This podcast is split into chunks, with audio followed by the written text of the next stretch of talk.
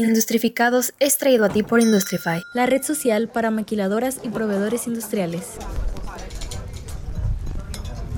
Es el siglo XVIII y hasta el momento lo único que se sabe de la electricidad son datos que algunos experimentos científicos han arrojado, pero hasta ahora son solo datos inconclusos.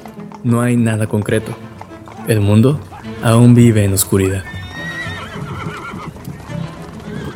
Mientras tanto, en Pavia, Italia, un hombre llamado Alessandro, en su laboratorio personal, hacía experimentos con discos de zinc y cobre sumergidos en una solución de ácido sulfúrico. El mundo no lo sabe.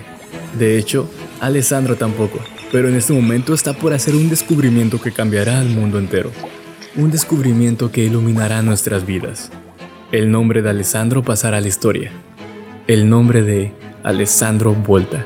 Siempre vas a necesitar energía eléctrica no importa de dónde la saques. O sea, puede ser eólica, fotovoltaica, hidroeléctrica o cualquier tipo de generación, pero necesitas transmitirla, distribuirla y hasta que te llegue al alcance de tus dedos con un contacto, un apagador o con algo que esté aterrizado a la necesidad, ¿no? Entonces nosotros tenemos participación en todo ese proceso, ¿no? La voz que acabamos de escuchar es de Francisco Nevares, director de Enesco, Nesco es una empresa familiar con más de 30 años de experiencia en el ramo eléctrico. Más que proveedores, Nesco es tu aliado en las soluciones a todo sistema eléctrico. Han tenido participación en procesos de generación eléctrica, así como proyectos eólicos, fotovoltaicos, hidrogeneración, ciclos combinados, etc. Cuando Francisco tenía 15 años de edad, sabía que quería trabajar en la empresa de la familia, pero el área de ingeniería no le llamó la atención, así que se inclinó por la administración porque desde muy chico intuyó que las fugas estaban en el área administrativa. Era como, construyes muy bien, pero después ya que tienes el dinero, ya que cobras, lo malgastas. Eh, siempre vi esa parte, ¿no? Como, a ver, si cuidamos lo que vamos generando y vamos dándole forma, podemos ir creciendo, que es lo que te comento ahorita. Ahorita vamos en, en esa escala, en ese escalón por escalón, ¿no? En nuestro intento de seguir creciendo. Habiendo terminado la universidad, recibió una invitación de un tío, con quien haría un buen equipo y serían socios desde el 2012. El comienzo fue un camino con una serie de errores, aprendizajes, pero sobre todo muchos aciertos. El inicio en la nueva empresa familiar no fue fácil. Anteriormente Francisco trabajó en una constructora en Ciudad Juárez, un lugar donde aprendió mucho, pero siempre como empleado. La oportunidad que le brindó el nuevo reto de ser parte de la empresa familiar incluía salir de esa zona de confort donde seguir órdenes era tarea fácil. Ahora, en esta nueva etapa le tocaba dirigir. Las decisiones que tomara a partir de aquí iban a estar relacionadas directamente con el éxito o fracaso de todo el equipo. O sea, tenía 22 años, no sabía cómo era ser cómo era ser jefe, cómo era dirigir, cómo era cómo hacerle incluso para que me tomaran en cuenta, porque estaba muy joven. Entonces, ese proceso fue complicado porque fue, fue una época en la que no tenía las herramientas suficientes o el liderazgo suficiente, ¿no? Porque el liderazgo creo yo que no llegas, te paras un día y ya dices, ah, soy el líder. Tienes que irlo formando e irte lo ganando. Pero para tu tío, ¿ese era el plan para ti? ¿Él tenía un plan para ti? No existía un plan como tal, o al menos yo nunca lo supe y hasta la fecha no lo sé. Ya creo que hoy en día los planes eh, pues los, los decidimos como, como un consejo de administración y ahí se determinan los planes eh, en cuanto a la empresa. Pero en aquel entonces era pues empezamos de una manera muy muy informal, ¿no? O sea, dándole forma a como fuimos pudiendo y haciendo las cosas bien o lo que considerábamos que era bien obviamente siempre asesorados de la parte legal, la parte fiscal y todo lo que se requería para pues es crecer dentro de ese marco de legalidad, ¿no? Que yo creo que es algo muy importante y que muchas de las empresas hoy en día es parte fundamental por la que truenan, ¿no? Porque empiezan como, de una manera incorrecta, vaya. ¿Y los, los empleados, tus, al inicio tus compañeros de trabajo te recibieron bien? Te... Pues yo no tenía eh, pues yo llegué y ya era el patrón. Ok, era el socio del patrón. Entonces, pues en oficina éramos mi tío y yo. Y ya los demás era gente de campo, ¿no? Entonces, eh, fíjate que no, no me recibieron bien porque empecé a encauzar ciertos aspectos de la empresa, como a eh, creo que lo platicaba en, el podcast pasado, empecé a darles, por ejemplo, algo muy sencillo, ah, pues te voy a dar tu tarjeta de nómina y ahí te llega tu nómina y listo. Entonces... Eh, no había mucho orden todavía en la cuestión no, de pagos, no, no, no, o sea, cuando entro, eh, llego a Tijuana el último fin de semana de mayo de 2012. El primer lunes, si mal no recuerdo, pues fue, fue el primer lunes de junio. Ese, es la primera semana de junio eh, empiezo a hacer un análisis de lo que tenemos y me doy cuenta de que pues, lo que había no tenía ni pies ni cabeza, ¿no? Entonces por eso sé que, muchas empresas, porque ya, ya lo viví, o sea, a, mi tío como persona física le iba muy bien y trabajaba muy bien, pero no tenía un orden, no tenía sus controles, su contabilidad actualizada, sus, sus temas legales, todo. O sea, era como, sí, o sea, me va bien y sí, pago impuestos y sí, pago esto. Y ¿Había metas como en cuestión de números? No, no había nada. O sea, era... Ah, pues no sé cómo decirlo, ¿no? Era un grupo de gente experta trabajando bien. Sí, sí, sí, o sea, sin, sin una administración, sin un área de ingeniería, sin un área de proyectos, sin un área de, contabilidad. Y aún así les iba bien. E, es, el punto, ajá, iba, iba, muy bien, entonces yo desde pequeño, como te comentaba en un inicio, yo veía eso y decía, ok, va muy bien, pero pues no tienen nada en la otra, en, la, en el área administrativa, financiera eh, y demás, ¿no? Tener la dirección de una empresa en tus manos es algo muy complejo. Constantemente te encuentras con problemas que resolver, retos que superar, acertijos que descifrar, las 24 horas del día, los 365 días del año. No hay un momento como dentro de mis 7 días de la semana en el que yo diga, ah, hoy, hoy no me importa el negocio, o sea, siempre me importa y a lo mejor lo que el, sacrificio o la inversión que se ha hecho es justamente el tiempo, ¿no? De que Mm, al ser el, director o dueño, como quieras verlo, siempre estás disponible y siempre estás activo y siempre estás trabajando para la empresa y muchas veces eh, descuidas inconscientemente otras áreas de la vida y ese ha sido el sacrificio, ¿no? Como el, llegar a puntos donde he llegado a descuidar otros aspectos, pues es como un sube y baja, ¿no? Entonces lo descuido, me, me doy cuenta y vuelvo pero vuelve a pasar, es, cíclico.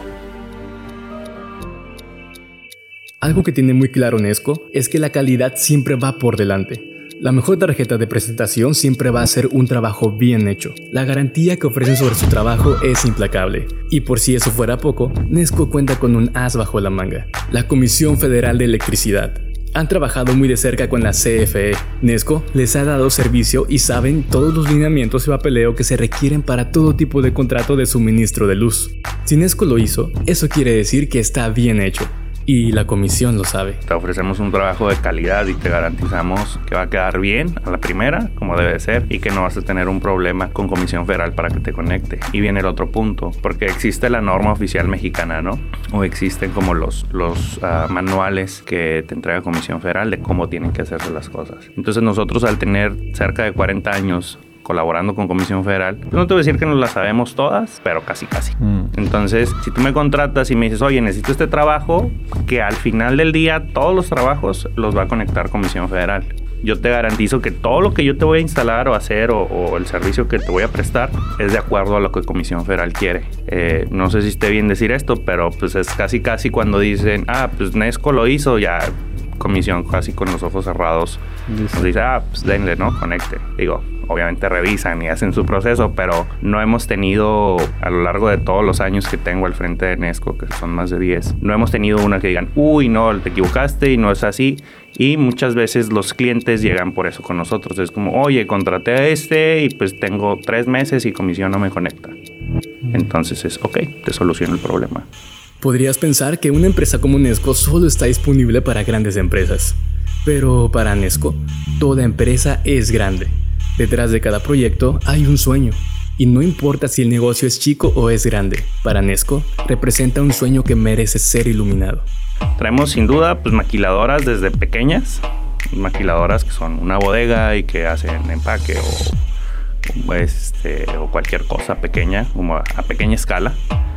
Tenemos eh, una tortillería, es nuestro cliente. Le estamos haciendo la instalación a una tortillería, eh, a un restaurante, torres de edificios o sea, torres de departamentos, perdón. Traemos un, bueno, una privadita como de 30 casas y ahorita eh, estamos licitando una, un fraccionamiento completo desde cero, este, que van a ser cerca de 140 unidades habitacionales. En, en la industria maquiladora, pues traemos grandes empresas que requieren servicios casi todos los días. Tenemos gente trabajando ahí. Y también te digo y personas o, empresas que son clientes de que ah vas algo es algo pequeño realmente instalaciones muy sencillas muy básicas. Bodegas en Ensenada aquí en Tijuana en Mexicali en Monterrey. Hasta Monterrey sí sí Monterrey. Traemos clientes de Monterrey y de Juárez en este momento y aquí en Tijuana. Creo que nuestros precios son, son, muy competitivos. No, no, nos consideramos ser la empresa más barata, pero estamos lejos de ser la más cara. Y creo que ofrecemos una excelente calidad por un precio muy competitivo y muy justo. Algo que hemos aprendido a, lo largo de, pues, de todos estos años haciendo licitaciones y demás fue a, saber por qué cobro lo que cobro, ¿no? O sea, eh, otro día platicaba con alguien y un cliente me dice, no, es que llegó Pepito el, el eléctrico y vio así y me dijo, mm, te cobro tres pesos. Y dice, ¿y en base a qué o cómo o por qué? Y eso es como parte del servicio, ¿no? Cuando me dices, ah, necesito esto, esto y esto y esto. Es, ok, aquí está el desglose de lo que necesitas punto por punto y estás viendo, ah, es que me estás cobrando 8 metros de cable y tienes la certeza de que si al final del proyecto revisamos y fueron 7, te dices, ah, te cobro 7, o sea, yo no te voy a cobrar los 8. Para mí es ser profesional, ¿no? Entonces también existe la contraparte que si vemos en el proyecto dice 7 metros y al final a la hora de la hora se ejecutaron 9, pues te voy a decir, oye, fueron 9, ¿no? Cuando nosotros hacemos el proyecto y hacemos la obra, si yo te digo son 7, son 7 y no te voy a cobrar 8, ni 6, ni 4, ni 12. Es, yo dije que son 7 y te voy a hacer 7. Eh, y ya te doy un precio por proyecto. Que te digo, ah, tu proyecto cuesta 3 pesos. Yo te garantizo que por 3 pesos tú vas a tener el proyecto terminado. Salvo que en el proceso tú digas, ah, ese foco cámbiamelo y ponme uno que cambie de colores, que es más caro, que es distinto a lo que estaba proyectado. Bueno, obviamente esos cambios sí tienen costo, ¿no? Pues algo que le quieras decir a, a tus, a tus clientes? Eh, pues básicamente sería que nos den la oportunidad de, ofrecerles soluciones a sus problemas, que nos den la oportunidad de entrar y, que nos abran la puerta, ¿no?